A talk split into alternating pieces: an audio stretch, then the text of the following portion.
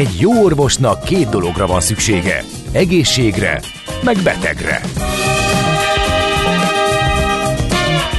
Folytatódik a minden hétköznap reggel jelentkező tünetegyüttes. Millásreggeli, a gazdasági Muppet Show. Mindennapi orvosság ogyásorvadás ellen. Kérdezze meg orvosát, gyógyszerészét. A Millásreggeli főtámogatója a Schiller Flotta Kft. Schiller Flotta is rendtakár, a mobilitási megoldások szakértője, a Schiller Autócsalád tagja. Autók szeretettel. Jó reggelt kívánunk mindenkinek, 8 óra 7 perckor. Ez a Millásreggeli itt a Rádió Café 98.0-án Mihálovics Andrással. És Kántor Andrével jó reggelt kívánunk. Én is mindenki nevében Kántor Andrével skizofrén módon. 0636-os 98 0. Hát egyelőre nem lehet, hogy a zárfigyelő azért kellett, hogy ne tudd azt mondani, hogy megszűnt az árstop, csökkennek az árak. Én nem tudom. Ez most egy nagyon összeesküvés elmélet, meg ne rohanjunk ennyire előre, mert tényleg a Mihálovics gazdában erről lesz szó, ne szaladjunk előre, ne lőjük le a poént, stb. Mert hogy egyébként ráadásul másik rovatunk is van ma. Nézd meg egy ország adózását, és megtudod, kik lakják. Adóvilág, a Millás reggeli rendhagyó utazási magazinja. Történelem, gazdaság, adózás, politika. Adóvilág. A pénz beszél, mi csak odafigyelünk rá.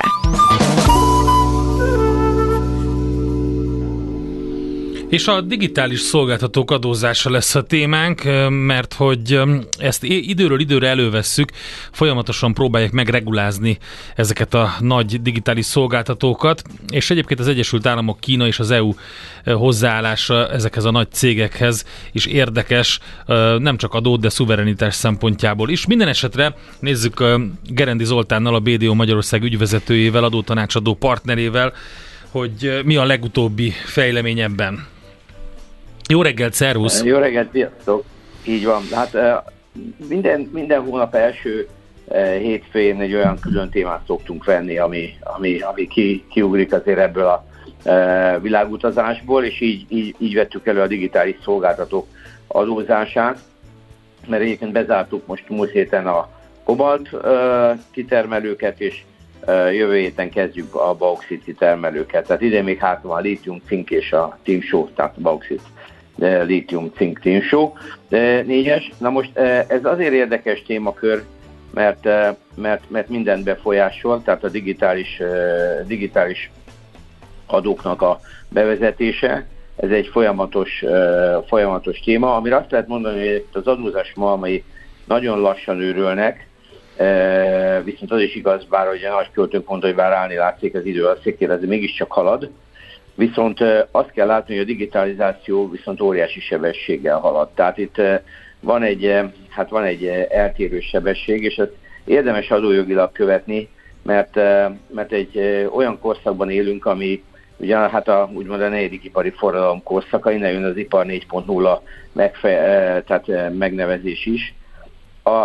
Lényeges az, hogy a helyére tudjuk tenni, hogy mi történik és hogyan. Ugye az első ipari forradalom volt a találmányokkor, az 1750-től, gőzgép és így tovább, aztán másik már tömeggyártás volt, amikor ezek az eszközök bekerültek, és gépekkel gyakorlatilag a termelés tömegméretűvé vált.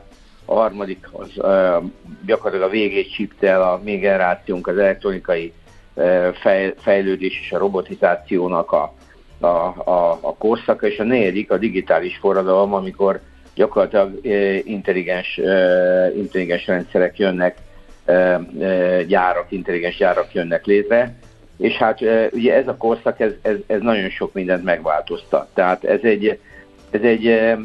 a hétköznapokban mi is látjuk, de ha adózási oldalról nézzük, akkor ez még nehezebb. Ugye megváltoztak a gyártási folyamatok, megváltoztak a szolgáltatási folyamatok, kommunikációs folyamatok, üzleti modellek is. Mondok egy példát, például van egy ilyen, amit interneten érdemes megnézni, hogy mennyi idő alatt lehet elérni 50 millió felhasználót. Ez ugye eleve már egy borzasztó nagy szám, főleg egy 10 milliós országból nézve, de hogy világosan lássuk, a ChatGPT az 100 millió felhasználót 2 hónap alatt ért el. Tehát azért ez egy... Nagyon lerövidült ez az idő, igen, borzasztóan lerövidült. És ezt kéne szabályozni, ezt a gyorsaságot, ezt kéne adóztatni, anélkül, hogy az innovációt mondjuk gátolnák ezek a szabályozási és adózási lépések. Így van, nagyon-nagyon lényeges pontot mondtál, mert én azt látom, és például a ChatGPT-re, hogy mennyi az üzleti modellje marha érdekes, csak megnéztem, hogy az a ChatGPT-nek a tulajdonos, ez az OpenAI Inc., aminek ugye több neves befektetője is van, és így tovább. De őnekik például egy olyan üzleti modellt hoztak be, most eltekintve, hogy tényleg nagyon nekem bonyolultak tűnik, ebbe szállt bele még a Microsoft is, de a lényeg az, hogy ők lehoztak egy olyan modellt, ahol a befektetők például limitálták a hozamukat. Tehát gyakorlatilag ők egy ilyen capped profitot vállaltak, ami szerényen a befektetők százszorosa, tehát ők azt hiszik, hogy a befektetők százszorosán többet nem fognak kivenni, tehát a megtérülés, a return az ilyen lesz, de amit mondtál, az annyira igaz, hogy ez itt a fő probléma, hogy egyrészt nagyon nehéz az adózást ezekre a teljesen új rendszerekre rátenni, tehát, hogy mik azok a számok, miket kéne, mi alapján lehetne valamit adóztatni. Az adózás ugye egyértelműen pénzügyi aspektusú, tehát ott azért az árbevétel, egyéb ilyen adatok jönnek, de a másik az, hogy mi a valós kormányzati szándék. És én azt látom, hogy itt kb. Három, és ez globálisan kimondható, három olyan szándék van, ami nagyjából ezt az adóztatást úgy szinte akadályozza. Az első az, hogy hogyan tud egy ország egy technológiai versenyben maradni. Tehát, hogy magyarán mindenki szeretne digitális hub lenni. És ez egy baromi nehéz ügy, mert másképp nem fog menni, ha túladóztatom, akkor az nem fog tudni működni. Egyrészt, másrészt meg ugye akkor mit csinál az Apple, meg mit csinál a Google, meg mit csinál a Facebook, csinálnak mindenféle szendvicseket maguknak, ír, holland, dupla, meg nem tudom én micsoda, és akkor... Igen, csak... És akkor kiderül, az Egyesült Államok jogosan mondja azt, hogy hát ha itt innováltok, meg amerikai cégek vagytok, fizessetek itt adót, de az írek is tök jogosan mondják, hogy hát ott van a központ, akkor ott kéne, a hollandoknak is megvan a maguk, igen, és akkor itt jön az Európai Unió tetejébe, tehát itt nagyon sok bába próbálja ezt a gyereket dajkálni. De a három, amit elmondtál, vagy mindenkinek határozott célja, hogy ebben a technológiában nagyon erős alapokkal rendelkeznek. Tehát magyarán nem az a cél ezeknek az országoknak, hogy a költségvetési bevételét lökje most meg valamilyen extrém módon, mert lehető volna rá lehetőségem. Inkább az, hogy ezt az alapot, ami egyébként ma már, és aztán Botond is meg fogja majd erősíteni, ami stratégiai eszközé vált, tehát lássuk hadviseléstől kezdve egy csomó mindenben, ezeket az iparágokat hogyan tudja támogatni, befogadni, és hogyan tud ebbe ott lenni. Egyébként erre nagyon konkrét felmérések vannak. Én a Karninak van egy Global Services Location Index, hogy bizonyos mely országok azok, amelyek a legjobban be tudják ezeket a technológiákat fogadni, és nem meglepő módon az USA vezeti a legtöbbet. Tehát vagy majd mindent, de ezek például az agritech, beleértve akkor az autóipar, energetika, a finance-nek, akkor a health, tehát az egészségiparnak, a gyártásnak, a médiának, retailnek, és így tovább, telekomnak. Tehát valójában azt lehet látni, hogy az országok ezért a helyezésért küzdenek, tehát magyarán nem az megadóztatás az elsődleges cél, és a második cél is itt van, hogy ahol már van, amiről te is beszéltél, azokat a vállalkozásokat hogyan lehet védeni. Ugye hát itt vannak az, hogy hol adóznak. Most az egy dolog, hogy jelen pillanatban sehol, ezt azért látjuk, hogy ez a korszak kezd elmúlni, de az USA oldaláról egyértelműen látszik azt, hogy ezeket a piacvezető cégeiket azért valahol védik, és ezt fogjuk látni majd az adózásban is, hogy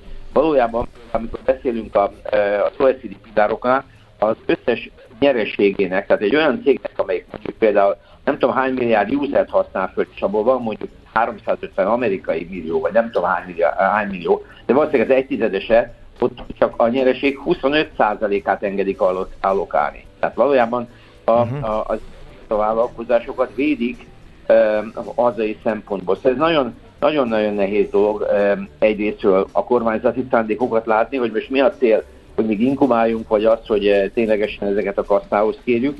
A másik pedig az, hogy Hát meg azért ezek a nagy cégek, ezért ezek, hát ahogy mondtad is, és felhívtad a figyelmet, és nagyon, nagyon érdekes ez a szelete a dolognak, hogy azért ők hasznot hajtanak ám az Egyesült Államok gazdaságának, azzal, hogy az Amazon tudja, hogy mit vásárolunk, meg a Google tudja, hogy hova utazunk, szóval azért, és az amerikaiak nyilván nem fognak, nem a saját maguk ellenségei, hogy ezeket így majd irgum-burgum. Egyesek szerint pont erről szól a GDPR az Európai Unióban, egy kicsit visszataszigálja, hogy ahol akik termelik ezeket az adatokat, jelesül az Európai Unió polgárai, ott használják ezeket az adatokat, ne az amerikaiak profitáljanak belőle. Szóval itt ilyen, majd a Botond biztos kidomborítja, de ilyen globális játszma is van mögött, és ráadásul ez politika, nem gazdaság. Abszolút, abszolút. És ezért érdekes ez a téma, és egyébként a másik kérdés, ami ennek kapcsán így előkerül, hogy tudom-e ezt a kérdést például adózási oldalon lokálisan kezelni? Tehát magyarán el lehet-e azt mondani, hogy egy-egy ország tud-e egy oldalon valamit lépni, és nagyjából az a válasz, hogy nem, mert ha egy ország gyakorlatilag önállóan lép, azzal automatikusan valószínűleg versenyhátrányba fog kerülni, bár látni fogjuk, hogy azért vannak erre lokális digitális adók, de ezek azért kivezetés alá fognak kerülni, ez még a második részben jön. De a lényeg az, hogy például az IMDM-nek van, amelyik ez az Institute for Management and Development, ez egy svájci lozáni, egy nagyon ismert szervezet, az gyakorlatilag egy ilyen world digitális kompetitív besorolást ad, és ott két kategóriát említ, 20 millió fölötti lakosság esetén, és 20 millió alattinál. És gyakorlatilag azt lehet látni, hogy a 20 millió fölöttit is az USA viszi, a világnak a legkompetitívabb helyszíne az ilyen cégeknek. Második egyébként Korea, harmadik Kanada, negyedik Tajván, Kína, tehát ez marha érdekes, Ausztrália ötödik, hatodik Anglia, hetedik csak így Kína önálló, aztán Németország, Franciaország, Spanyolország, és úgy nagyjából kész is van, tehát, és ennek mi nem vagyunk az első 30-ában, mint Magyarország. Tehát nem vagyunk, viszont ugye lokálisan szinte évek óta napirenden van, hogy a tech óriásokat Magyarország szeretné megadóztatni, meg nem tudom én, versenyszabályokat, versenyszabály, meg fogyasztóvédelmi bírság, meg nem tudom, tehát hogy... Igen. Ez így van, tehát, de ez a forradalom jellegéből ered, tehát itt valami jön, amit a régi eszközökkel nagyon nehéz megfogni. És a 20 millió alattiaknál egyébként, hogy lássuk, hogy milyen ligában vagyunk, mert ez a mi ligánk, Dánia az első számú, a legkompetitívebb, második Svédország, harmadik Szingapúr, negyedik Svájc, ötödik Hollandia, hatodik Finnország, hetedik Hongkong, nyolcadik Norvég, az Egyesült Arab Emirátusok a 9. és Izrael a 10. Most ez persze egy baromi hosszú lista, és itt azért mi tényleg nem vagyunk az első 30-ban, tehát azért most a 27-ek vagyunk, de én úgy érzem, hogy például ha korszerűen akarunk gondolkodni, akkor majdnem biztos, hogy egy digitális minisztériumot, vagy valamit létre kell hozni, mert ezzel foglalkozni kell. És látszik azt, hogy ezek az országok küzdenek a versenyképességükért, hogy ilyen cégeket be tudjanak fogadni. Tehát magyarán, amikor digitális adózásról beszélünk, akkor nagyjából kimondható, hogy lokálisan nem fognak a megoldások menni. De másrésztről pedig az is látszik, hogy az országok ugyan adóztatni szeretnének, de szerintem nagyobb a gazdasági érdekük abban, hogy ezekben az iparágakban, ebben a forradalmi időszakban befogadó és fontosabb hábokká váljanak, mint hogy egy ilyen adóztató és adóztatási mellékszereplővé. Uh-huh. Na most ebből az, hogy kikerült ez a téma, ez az OECD-hez került, egy olyan szervezethez, amelyik egyébként amelyik 61-ben jött létre, és ugye az Organization for Economic Cooperation and Development nevet viseli, tehát a gazdasági és a együttműködés és fejlesztésért van, de ők kezdték el gyakorlatilag 2015-ben ezt a BEPS, ezt a Base Eroding Profit Shifting témát, ami szerintem nem volt még annyira világos, hogy a digitális adózás milyen szinten fogják betenni, de a lényeg az, hogy ez egy 38 országban álló szervezet, tehát ez nem az ENSZ, és viszont létrehoztak egy ilyen inkluzív frameworköt, és azt mondták, hogy rendben van, ugye 38 tagunk van, de 139 ország csatlakozott, tehát összesen 38 együtt, tehát még 100 ország csatlakozott ehhez a kezdeményezéshez, és már is az OECD ennek az élére tudott állni, és az EU is egyébként teljesen emögé beállt. Tehát azt lehet mondani, hogy a digitális adózást ma az OECD hajtja és irányítja, amiben az EU is ott van. Az EU követi ezt 2021 óta ilyen különböző adatcsere egyezményekkel. Ez a DAC 7, 2023-tól ugye automatikus a digitális platformok adatcseréje már, tehát ezt az EU már intézi, és idén hoztak egy olyan DAC 8-at, ami a kriptoeszközöknek a forgalmát is nézi, illetve a leggazdagabb magánszemélyeknek az előzés ilyen feltételes adó megállapítását is egyeztetik. De az látszik, hogy az OECD két irányba mozdult. Egyrészt ez az elhíresült kétpilléres megoldás fut, másik oldalról meg egyébként, ami új elem, ami engem meglepett, hogy követi, hogy hol vannak lokális digitális adók. Tehát magyarán, ha hol vannak lokális digitális adók, azok percek alatt fönn vannak a térképen, kb. 40 ország van, ahol van ilyen. Ez az OECD-nek van egy ilyen Global Digital Services Tax Tracker, tehát gyakorlatilag mutatja a globális térképet, pirossal vannak bejelölve, és pontosan mutatja, hogy hol és milyen adó van még, ami egyébként pluszba ezek mellett az elvek mellett, és ezek mellett az adók mellett még bevezeti. Na most a két pilléres modell az leegyszerűsítve, az gyakorlatilag, amit most már bevezetés alatt van, az első pillér az adóztatási jogok, tehát az, hogy milyen mértékben adóztathatják azok az országok, amelyek piacai ezeknek a digitális online szolgáltatóknak, és milyen módon juthatnak összességében maximum nyereség 25%-ához. A másik pedig ez elhíresül 15%-os minimumadó pillér, és hát ennek a korszakát éljük, most ez halad. Ezt próbálják átvenni, igen, de ez is tök nehezen megy, akkor nem értem, hogy a másikat azt hogy fogják tudni implementálni. Ez jó hír az adótanácsadóknak, úgymond rossz hír a cégeknek. Ez a multinacionális cégeknél fog ez bejönni. Nyilván ez egy komoly számítási modell lesz, egy többletadminisztráció. De ami egyébként meglepő, hogy még mindig, tehát az adózás még mindig a pénzügyi kereteken belül megy, ami azért érdekes, mert például az utolsó talán ehhez mérhető ilyen forradalom volt a jövedéki adó. A jövedéki adó az legalább átment a liter alapú elszámolásra. Tehát, és azt mondták, hogy oké, az egy teljesen más történet, mert tudták azt, hogy olajtermékek bizonyos országokból jönnek, ráadásul nem a leggazdagabb országokból, tehát hogyan tudja ezt az adott ország maga adóztatni, tehát aki importálja. Nyilván ez a modell nem nagyon alkalmazható egy olyan szolgáltatásra, amelyik egyébként mindent behálóz, tehát a forrásországok azért így nehezebben meghatározhatók, és emiatt ez a bájtadó, vagy bármifajta ilyen adó, ez mindig lóg a levegőben, de nincsen itt.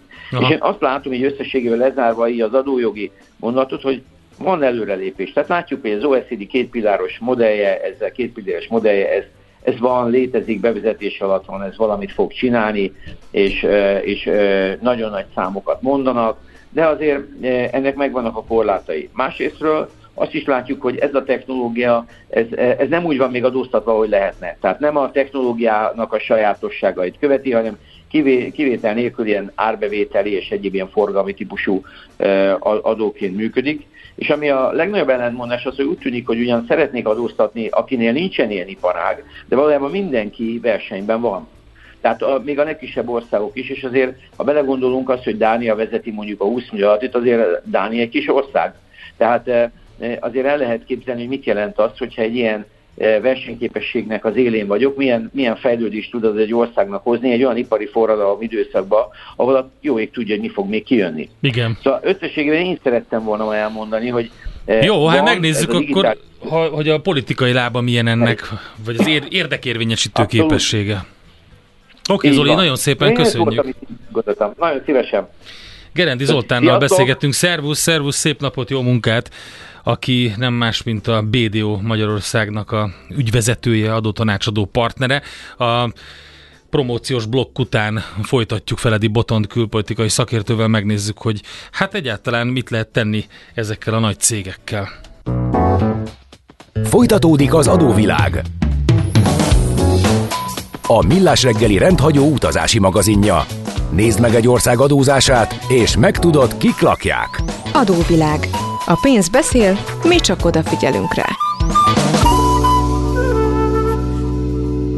Tehát digitális szolgáltatókról beszélgetünk, adóztatásról, de hát nem csak arról, hanem a térnyerés és az ereje is érdekes ezeknek a nagy cégeknek. Itt van velünk dr. Feledy Botond, külpolitikai szakértő. Szevasz, jó reggelt!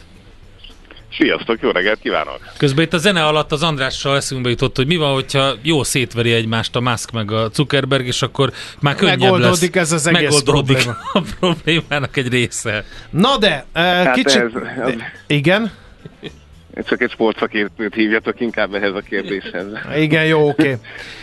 Akkor felteszek egy olyan kérdést, ami hát a komfortosabb, vagy éppen sprődebb, mint az előző volt, hogy ezek a nagy tech cégek egy kicsit olyanok, innen Magyarországról nézve, mint az államok az államban. Tehát azért nem tudom én, egy Apple merte azt mondani az amerikai titkosszolgálatnak, hogy nem engedi feltörni a telefonját ezeknek a titkos ügynököknek, meg hát így egy kicsit így úgy van, hogy az amerikaiak, hogy ha fizetnek elég adót, akkor így elnézik nekik azt, hogy mondjuk letarolják a világot, és a kínai, meg a mongol, meg a magyar, meg a svéd felhasználók adataival zsonglőrködve csinálnak bizniszt. Mekkora lobby erejük van? Akár az említett Zuckerberg úrnak, akár Sergey Brinnek, akár Elon Musknak, vagy akár ugye az amazonos embernek, akinek most nyilván nem fog eszembe jutni a neve. Jó égő, de mindegy. Szóval a kérdés ettől még marad, hogy politika csinálók-e ezek a big tech cégek? Abszolút politika csinálók, szerintem nem nagyon tudjuk magyar mértékegységgel elképzelni azt a nagyságrendet, amiben ezek a cégek utaznak, ott ugye körülbelül a világ országának jelentősebb részét meghaladják egyenként is GDP-ben. Tehát, hogy az ő éves turnoverük az messze nagyobb, mint rengeteg ország éves GDP-je, tehát hiába ülnek ott ezek az országok az ENSZ-ben, amikor akkora vállalatok léteznek, akik ilyen elképesztő erőforrások felett mindenféle a megszokott mondjuk állami demokratikus transzparencia, elszámoltathatóság mellett próbálnak rendelkezni. És szerintem elég ékes példája volt a különböző kongresszusi meghallgatás kísérletek is ennek, amikor ugye leültetik ezeket a vezetőket, emlékszünk még maga Zuckerberg is megfordul a Capitol Hillen, tehát az amerikai kongresszusban, és hát ilyenkor néha 60-70-80 éves szenátorok próbálják őket kérdezgetni, úgy, hogy láthatólag azért nem éppen expert userek. Igen, ez jutott eszembe egyébként még, hogy egyébként van élő politikus az Egyesült Államokban, aki fel tudja fogni épésszel, hogy mire képesek ezek a tech óriások? Mert hogy ugye beszélgetünk mesterséges intelligenciáról, meg beszélgetünk mindenről, és hát ugye azért fontos, ezt mondják a szakértők, hogy azért fontos ez a rengeteg adat, mert hogy előbb-utóbb el fog oda jutni a technológia, ha már nem ott tart, hogy megjósolja, hogy én hova fogok menni nyaralni, milyen színű pulóvert, és mennyiért fogom azt megvenni. Majd elküldöd a téged. Tehát, hogy ez egy olyan hatalom, hogy és akkor nem beszéltünk arról, hogy az oroszok hogy hekkelték meg a közösségi médián keresztül ugye az amerikai választásokat, amit most már tényként beszéltünk. És ezek az oroszok voltak, és azért hozták nyilvánosságra, mert az amerikaiaknak ez volt az érdeke. De hát, ha az amerikaiak akarnak, akkor úgy manipulálnak bennünket a tech cégeken keresztül, mint a húzat. Tehát ez ugye már történik, tehát hogy itt most értem, hogy az AI-nak a ChatGPT miatt van egy ilyen kis fellángolása, és a Pop Science rákajlódott erre a témára, de Jeff Bezos Amazonja lényegében ettől gazdagodott meg, hogy ők már ezt mióta űzik, hogy megkapod az ajánlásokat, nyilván a Google reklám és az összes többi is erre hajaz. Tehát ez egy létező, folyamatosan finomított tevékenység. Itt ugye Európában a perek nagy része arról szól, hogy az Amazon ne szorítsa ki legalább a helyi vállalkozókat, hiszen már nyilván ezt is gyakorlatilag automatán tudják intézni, hogy hogyan árazzák be a saját termékeket a helyi kompetitív termékekkel szemben. Rengeteg ilyen per van Ausztriától különböző EU tagállamokig. Tehát itt elképesztő mennyiségű szinten ütköznek az érdekek. Tehát az, hogy most ki, hogy viszik ki Írországon vagy máshol a pénzt az Unióból a nagy cégeken, ez egy dolog, de hogy még máshol is sajnos a helyi ökoszisztémába belerúgnak ezek a cégek. Most beszélhetnénk arról is, hogy a sajtó hogy érezte magát, amikor a Facebook és a Google 2010 után elvitte a hirdetések 80-90%-át, hát egy teljes iparág alakult át.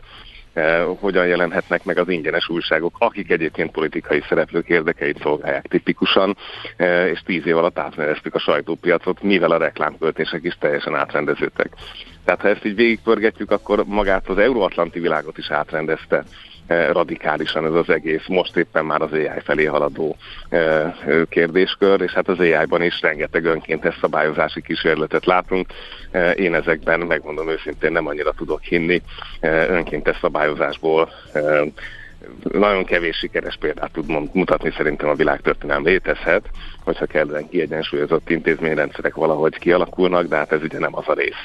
Itt olyan erőforrások vannak, hogy itt néhány játékos van, aki ezt intézi. De akkor most ki csinálja a politikát? A big tech cégek, vagy a hagyományos értelemben vett politikusok? Van-e a kettő között átjárás? Igen. Tehát használják a politikusok a big tech cégeket, vagy a big tech cégek használják a politikusokat, hogy gyíkemberek formájában világuralomra törhessen. De az ráadásul az András kérdésből kiderül, hogy ő nagyon nyugati gondolkodású ember, mert hogy talán ez a távol-keleti cégeknél fel sem merül, mint kérdés. Igen, tehát itt van egy alapvető különbség, és erről szólt egyébként, most találkozott a BRICS Dél-Afrikában, és ott is ugye a kínai, illetve az orosz szempontja, vagy hát a kibertérnek a moszkvai és pekingi értelmezése dominált, ami azért alapvetően azt jelenti, hogy ezek teljesen állami szektorok. Tehát, hogy a kiberbiztonság és a nemzetbiztonság az egy is ugyanaz, és akkor vannak cégek, akik ebbe dolgoznak, vagy nyíltan, vagy a titkosszolgálatokon keresztül, vagy amúgy is rákényszerítve ugye a kínai nemzetbiztonsági törvény által a kötelező és bármikori együttműködésre. Tehát ott ez egy állami szemlélet. Az, hogy az Egyesült Államokban ilyen nagy cégek kialakulhattak, ezeket nem darabolják föl, és ezek működnek az egész világon. Ez ugye látjuk, hogy belpolitikai problémákat is okoz. Tehát az előbb emlegetett meghallgatásoktól kezdve addig, hogy tényleg a 16-os kampányt, azt látjuk, hogy a Facebookon az oroszok még akkor ugye Prigozsinnak a szentpétervári trollgyára hogyan torpedózta meg Cambridge Analytica-val együtt. Tehát ha ezeket nézem, akkor ez azért még saját belpolitikai kockázatokat is okoz, pont azért, mivel ezek egyébként valóban cégek, akiknek van együttműködése a megfelelő szervekkel, szolgálatokkal, pedofilok felderítésében például nagyon hatékony, komoly koalíció létezik a színpad túlsó oldalán a függönyök mögött, de ez nem jelenti azt, hogy ne lenne ilyen kockázat. Tehát, hogy ezt hogyan lehet szabályozni mondjuk egy olyan Európai Unióban, ahol se cég nincsen, se ilyen irányú nagyon erős innováció, hát ez, hát csak ez mondjuk szerintem a mi kérdésünk itt. Csak felhasználó van, abból van bőven, úgyhogy igen. Felhasználó meg, aki fizet, tehát ez nem egy boldog állapot, szerintem itt nekünk a leginkább egy kitett dolog. Ugye kínaiaktól érkezik a hardware egy része, vagy érkezett, vagy fog még érkezni jó pár évig, és az Egyesült Államokból a szoftver, tehát ha ezt nézem, akkor itt tényleg a mi kontinensünk ez. De jól csináltuk mi ezt. Igen, tehát hogy így Ázsiában azért ugye van egy Alibaba, van egy Huawei, az amerikai cégeket ugye ismerjük, mert az Olival is nagyon sokat beszéltünk, Európában meg mondjuk már egy big tech céget. És akkor nagy csöndesség van. És ez a gond, igen, hogy sem a német Telekom mellől nem nőtte ez ki magát, most mondhatnánk itt valamilyen üzleti menedzsment szoftvert, de hogy azért olyan nagyon-nagyon nagy játékosok nem kerültek elő. Mondanám, jaj, mindjárt mondják a hallgatók ezért, a Skype-ot, meg a Spotify-t, meg ezeket a cégeket, tehát valójában eltörpülnek. A sikeres európai startupok nagy részét felvásárolják, igen, a megfelelő szakaszban az amerikai mindenféle fundok, és ez így néz ki egyébként ugye az izraeli ökoszisztéma egy jó részében is, ahol ez stratégia, de ezzel nincsen gond, csak azt kéne, hogy néhányat meg tudjunk mi is tartani, vagy tovább nevelgessünk, mert hogy ez most már tényleg nemzetbiztonsági kérdés, akkor is, hogyha egyébként magánvállalatok végzik az innovációt. Tehát ezzel nincsen baj. Egyébként nyilván ez az óriási versenyelőnye az Egyesült Államoknak Kínával szemben, hogy az innovációt képes még mindig a Szilícium völgyben ott tartani, és ezek a versenyző magánvállalkozások egymással így vagy úgy, de még mindig hajtják egymást a jobb és még jobb irányába. Ezt ugye egy állami bürokrácia által irányított és a kommunista ideológia különböző kicsapongásai által időnként megnyírbált kínai ökoszisztéma nyilván nehezebben fogja hozni. Hát ne felejtsük el, hogy ott azért néha megbüntetnek cégeket, mert a vezetőjük pont rossz oldalon van a klikharcokban, néha elvesznek egy kis pénzt, mert éppen az a politikai üzenet, tehát azért a kiszámíthatatlanságot egészen máshogy jelentkezik, de nagyon is jelentkezik. És akkor még egy kérdés a végére, és ez a Huawei dolgot világítsuk meg. Vannak ázsiai big tech cégek, meg amerikai big tech cégek. Az amerikaiakat az nem zavarja, hogy a Google besöpri a tajvani, meg a kínai felhasználók adatait, de az zavarja, hogy a Huawei-nek az infrastruktúrája mondjuk kémkedik. Hát így ez milyen demokratikus hozzáállás, kérem szépen. Ugye, nyilván elnézést, tényleg ma nagyon nagy rossz formában vagyok, ne haragudj. Majd ledolgozom egyszer valahogy. A direkt kérdések mindig jók, szerintem a hallgatókat is ezzel tartjuk évben, így hétfő reggel. Az biztos, hogy tehát ez egy verseny, ezt ne is hívjuk máshogy. A kínai szoftvereket szerintem elég kevesen használtuk addig, amíg a TikTok el nem érte ezt az elképesztő sikert. Innentől látszik, hogy erre a szintre is megpróbálnak a kínaiak bejutni, ugyanúgy, ahogy, és talán ez az igazán izgalmas, hogy mindegy az Egyesült Államokban most az elmúlt egy hónapban az volt az egyik legnagyobb ilyen típusú kiberbiztonsági hír, hogy hát rájöttek, hogy az Kína képes lekapcsolni az USA-nak bizonyos kommunikációs eszközeit a csendes-óceáni térségben konfliktus esetén. Tehát nem arról van szó, hogy lehallgatja szoftveresen, nem arról van szó, hogy feltöri és belenézeget dolgokba, hanem effektíve ki tudja kapcsolni, hiszen az ott lévő különböző hardware eszközök egy kritikus része, így vagy úgy, de átment kínai gyárakon ezeken keresztül. Ugye ugyanezt mondta el, pontosan ugyanezt a Bundestagban a német titkosszolgálat nem olyan régen. Tehát amikor erről beszélgetünk, akkor viszont azért van az a kérdés, hogy oké, akkor ez lehet, hogy valahol másról kell gyártani, nem véletlen, hogy elindult a tajvani csípgyártás, mondjuk úgy, hogy nem kiszervezése, mert az talán túlzás lenne, de hogy legalábbis külső helyszínekre is elkezdett telepíteni a TSCM. Látjuk ezt az USA-ban több helyszínen is, nagyon komoly támogatás mellett, és hát egy picit elindult az Európában is, tehát Ursula von der Leyen beszélt erről, de hát nem neki kéne, hanem figyelj, az Európai Tanácsnak. Ha már ezt így szóba hoztad, nem lehet egy nemzeti bajnokot mesterségesen kitenyészteni az Európai Unióba valamelyik tech cég ürügyén, akár újra feltámasztani a Nokiát, itt például ötletel a hallgató, hogy rengeteg pénzzel, szabályozási környezettel, stb. Nem lenne ennek értelme, hiszen ez így nagyon nem jó, hogy a fejünk fölött a kínaiak meg az amerikaiak döntik el, hogy akkor a szép új világ majd milyen technológiai alapokon épüljön, és ebben mi csak a fejős tehén meg a fizetőpincérnek a szerepét játszhatjuk maximum. Mármint mi európaiak, nem mi magyarok. Igen, értem. Tehát ezt a kérdést szerintem elég sokszor feltesszük, és nagyon helyesen, hogy elhangzik. Ugye egy olyan elképesztő szabályozás és intézményi rendszert építettünk ki ez ellen. Ez a versenyhatóságoknak a legkülönbözőbb sorozata, ami ugye az Európai Bizottságnak a versenyjogi főigazgatóságával ér véget, amit ugye az a Vestager vezetett, és hát nem sokára tovább lép, aki ezt hát rettentő komolyan vette, amitől az amerikai cégek is fáztak egy picit, de az európaiaknak meg esélyt se adott. Ugye ehhez kéne azért egy Párizs-Berlin konszenzus alsó hangon, hogy akkor ki miben kaphatna egy nemzeti bajnokot. Ehhez kérdés, hogy a másik 25 tagállam mit szól. Valahol a versenyjogi szabályoknak a lazább kezelése elindult. Tehát ez a Covid óta tartó folyamat, ugye itt a különleges intézkedések időnként tartósá váltak, azt hiszem ezt magyar hallgatóknak amúgy se kell nagyon magyarázni, hogy vannak ilyen adónemek. De ezt még, hogy úgy mondjam, politikai nagy pecsétet nem kapott ez a történet, de egyébként a szabályozási környezetét elkezdték brüsszeli szinten is fellazítani ennek a versenyjogi történetnek, de hát mire odaérünk, hogy mind pénz lenne rá még, mind szabályozás már alkalmasabb, addigra viszont lehet, hogy az a 3-4 év eltelik, ami olyan kritikus ebben a korszakban, amit szerintem nem nagyon kell magyarázni. Tehát itt van egy olyan időbeli verseny, amivel őszintén nem látom, hogy a jelenlegi tempóval fel tudjuk venni a versenyt, és hát ekközben tegyük hozzá, hogy azért zajlik az energetikáért és a klímáért zajló verseny is, plusz a kritikus nyersanyagokért. Tehát ha le is akarjuk gyártani azt a csippet, ahhoz azért elég sok minden kell, plusz ha még magunk akarjuk ráírni az operációs rendszert, ahhoz kellenének az informatikusok, hát meg kéne nézni, hogy ez a 100 000 orosz informatikus hova ment és hol fog maradni, tehát vannak lehetőségek, vannak stratégiai területek, ahol Európának még éppen van mozgástere, de ehhez viszont a 27-eknek teljesen közösen kéne döntögetni, és ehelyett pedig ugye hát a migráció elviszi az Európai Tanácsnak a témáját, ami szintén nagyon fontos téma, de hát lássuk be, hogy itt most a klímaváltozás és a digitalizáció az a két egyébként egybeérő téma, ami múlik a kontinens sorsa. Hát Botond, köszönjük szépen. Így hétfő reggeli elgondolkodtatást szokás szerint kiváló alapanyagot szolgáltattál ehhez. Köszi szépen, jó munkát neked, szép napot.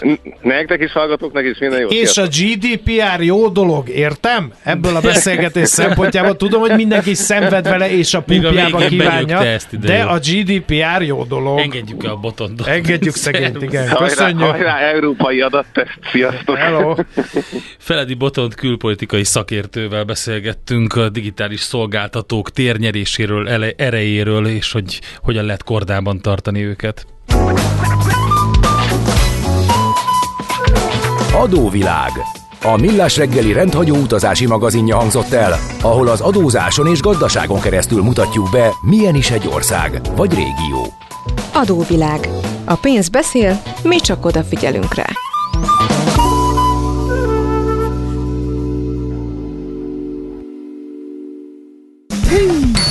Jé, hát ez meg micsoda? Csak nem. De egy aranyköpés. Napi bölcsesség a Millás reggeliben. Ezt elteszem magamnak. 65 éves Bruce Dickinson. És egyszer azt mondta, hogy down to the hill. Igen, például. De azt nem, ez volt az aranyköpés, bocsánat. De azt is mondta, hogy nagyon jó vagyok az álmodozásban. Kérdezd csak meg bármelyik tanáromat. Hát azt nem tudom, de az biztos, hogy a vívásban például nagyon jó lett, meg az éneklésben meg is nagyon jó lett. Úgyhogy, de azért jókat álmodozott szerintem, jól összeálmodozta magának ezt a 65 évet, úgyhogy nagyon boldog születésnapot kívánunk neki. Nem tudod, hogy az információözönben mi a fontos, mi a piacmozgató? Gyors jelentések, gazdasági mutatók, események? Csatlakozz piaci hotspotunkhoz, ahol friss és releváns információ vár. Jelszó Profit. Nagy P-vel. Aki pedig segít nekünk ebben, Szelőcei Sándor, az Erste Befektetési Zrt. USA Desk vezető üzletkötője. Szervusz, jó reggelt! Sziasztok, szép jó reggelt!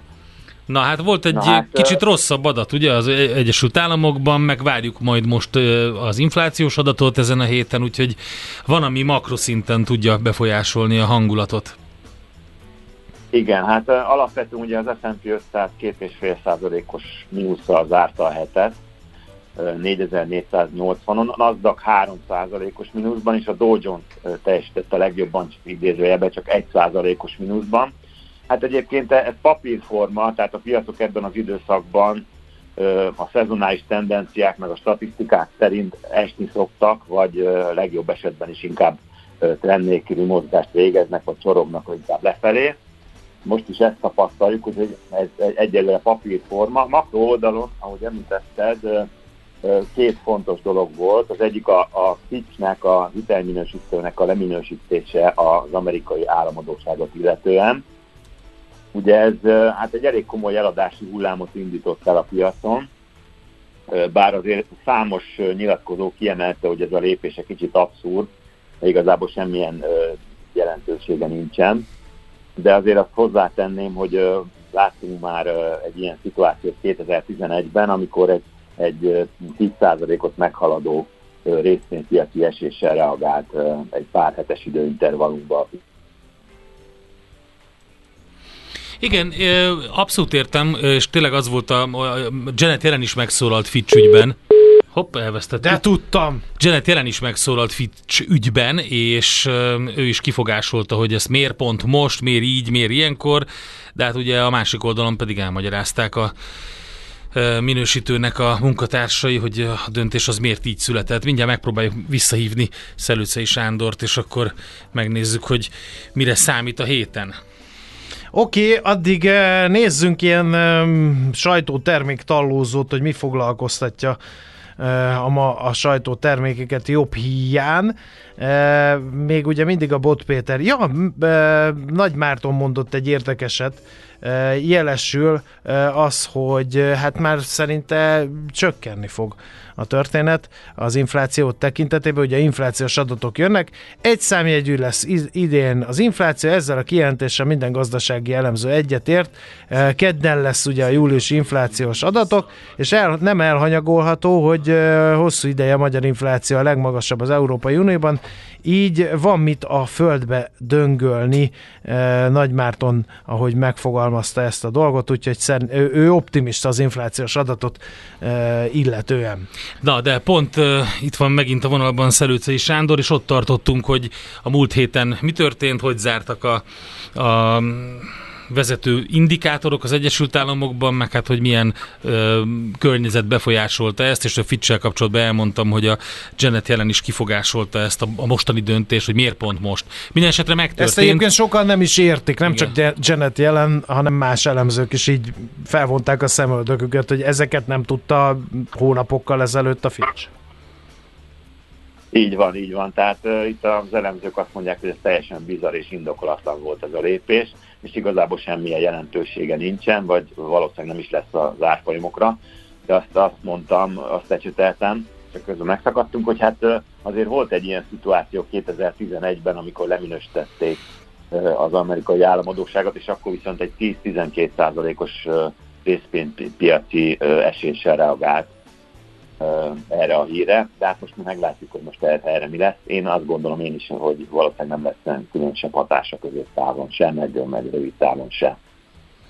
Ami még érdekesség volt a makró oldalon, hogy ugye csökkent a munkanélküliségi ráta, ugye 3,6%-ot vártak, ehhez képest 3,5 lett, tehát hogy még mindig nagyon feszes a munkanélküliségi adat, úgyhogy valószínűleg a Fednek még mindig van tere egyébként a kamatemelése, bár nem hiszem, hogy ezt meg fogja lépni. Vállalati oldalon egyébként ugye elég sok adat jött ki.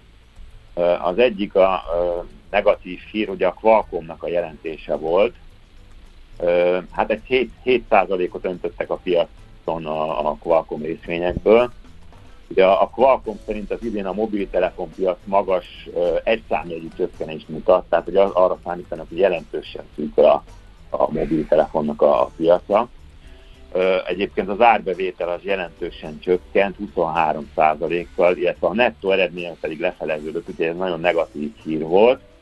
És hát ehhez a csapathoz csatlakozott az Apple is, a vállalat múlt héten tette közé a második pénzügyi negyedévének eredményeit. Hát a bevétel az előző év azonos időszakától 1,4%-kal elmaradva 81,8 milliárd dollár lett.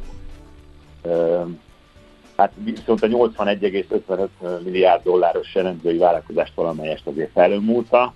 Ugye a bevételei 4,4%-kal estek a termékeit, illetve viszont a szolgáltatások 8,2%-kal növekedtek, tehát egy ilyen felemás adatból beszélünk, de alapvetően egyébként negatívan reagált rá a piac, tehát profitrealizálása használta ki az Apple-nek az eredményét.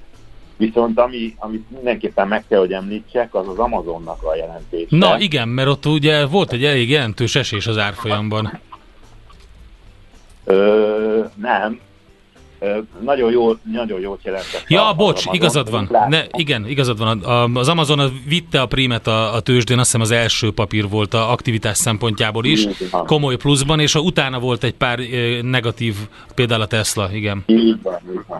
Igen. Tehát, hogy az Amazon az úgy tűnik, hogy nagyon szépen alkalmazkodott ehhez a szituációhoz. Ugye mesterséges intelligencia, infláció, stb. Tehát, hogy ezekhez a szituációkhoz nagyon jól alkalmazkodott. 134 milliárd dollár volt a bevétele, szemben a 131,6 milliárdos elvárt, vagy az elemzői konszenzushoz. De amit külön ki kell emeljek, hogy ugye az egy részvényre jutó eredménye, nyeresége az 63 cent lett, és a várakozás 35 cent volt. Az nagyon komoly, igen. Ugye az nagyon komoly, hogy itt megint a statisztikát hívnám segítségül, hogy ilyenkor mik szokott történni. Jellemzően egyébként, hogyha egy ilyen nagyobb cégek, mint az Amazon is egy 20%-ot meghaladó meglepetés születik, az már nagyon pozitív a részvény árfolyamokat illetően, és ami még érdekesség, hogy ezt nem azonnal szokta lereagálni a piac, hanem általában egy 1-2 hónapos kifutás kell neki, hogy igazából jelentkezzen a részvény árfolyamban ez a mostani eredmény. Hallgatók is kérdezték, és így visszautalnék az elejére, a Fitch leminősítés, a rosszabb munkaerőpiaci adat, hogy az euró, a dollár ugye fél óra alatt fél százalékot gyengült az euróhoz képest, de mit láttok, hogy milyen további hatások vannak benne, dollár merre mehet euró-dollár szempontjából? Hát én úgy látom, hogy a dollár visszatérhet a gyengülő pályára most a következő időszakban. Oké. Tehát ez a konklúzió nekem. Van még, akire oda kell figyelni? Mert a Qualcommon, Amazonon túl vagyunk, az Apple-nek volt egy jelentősebb mínusza, azt is láttuk, de hogy van esetleg még olyan, ami a csőben van, és figyelni kell rá? Hát szerintem most nyugishetünk lesz, én láttam, hogy nem nagyon. Vele a proféta szóljon belőlem. Okay. Köszönjük szépen. Oké, Sanyi, köszönjük szépen az információkat. További szép napot, jó munkát. Szelőcei Sándorral, az Erste Befektetési Zrt. USA Desk vezető üzletkötőjével beszélgettünk. A Millás reggeli piaci hotspot rovata hangzott el. Azonnali és releváns információért csatlakozz piaci hotspotunkhoz. Jelszó Profit. Nagy P-vel. Szóla Randi itt van, nem sokára híreket mond, kíván el hozzászólni a híveihez ezúton. A híveihez? Lesz majd 3 percen majd akkor. Ja, jó, mikor? Hát 2 perc múlva lesz 3 percen, nem? Hát így értem. Na, de András, kódolt üzenetekkel kommunikáltok? Micsoda? A hírekben elrejtett kódolt üzenetekkel kommunikálsz a szektával. Mindig. Nagy a szekta? Már leszektáztad a híveit? Igen. Vannak híveim. Eljutottunk idáig. Vannak. Először eset tudtuk, hogy vannak. 0636-os 98 0 98 0 Czóler Andi hívek, írjatok.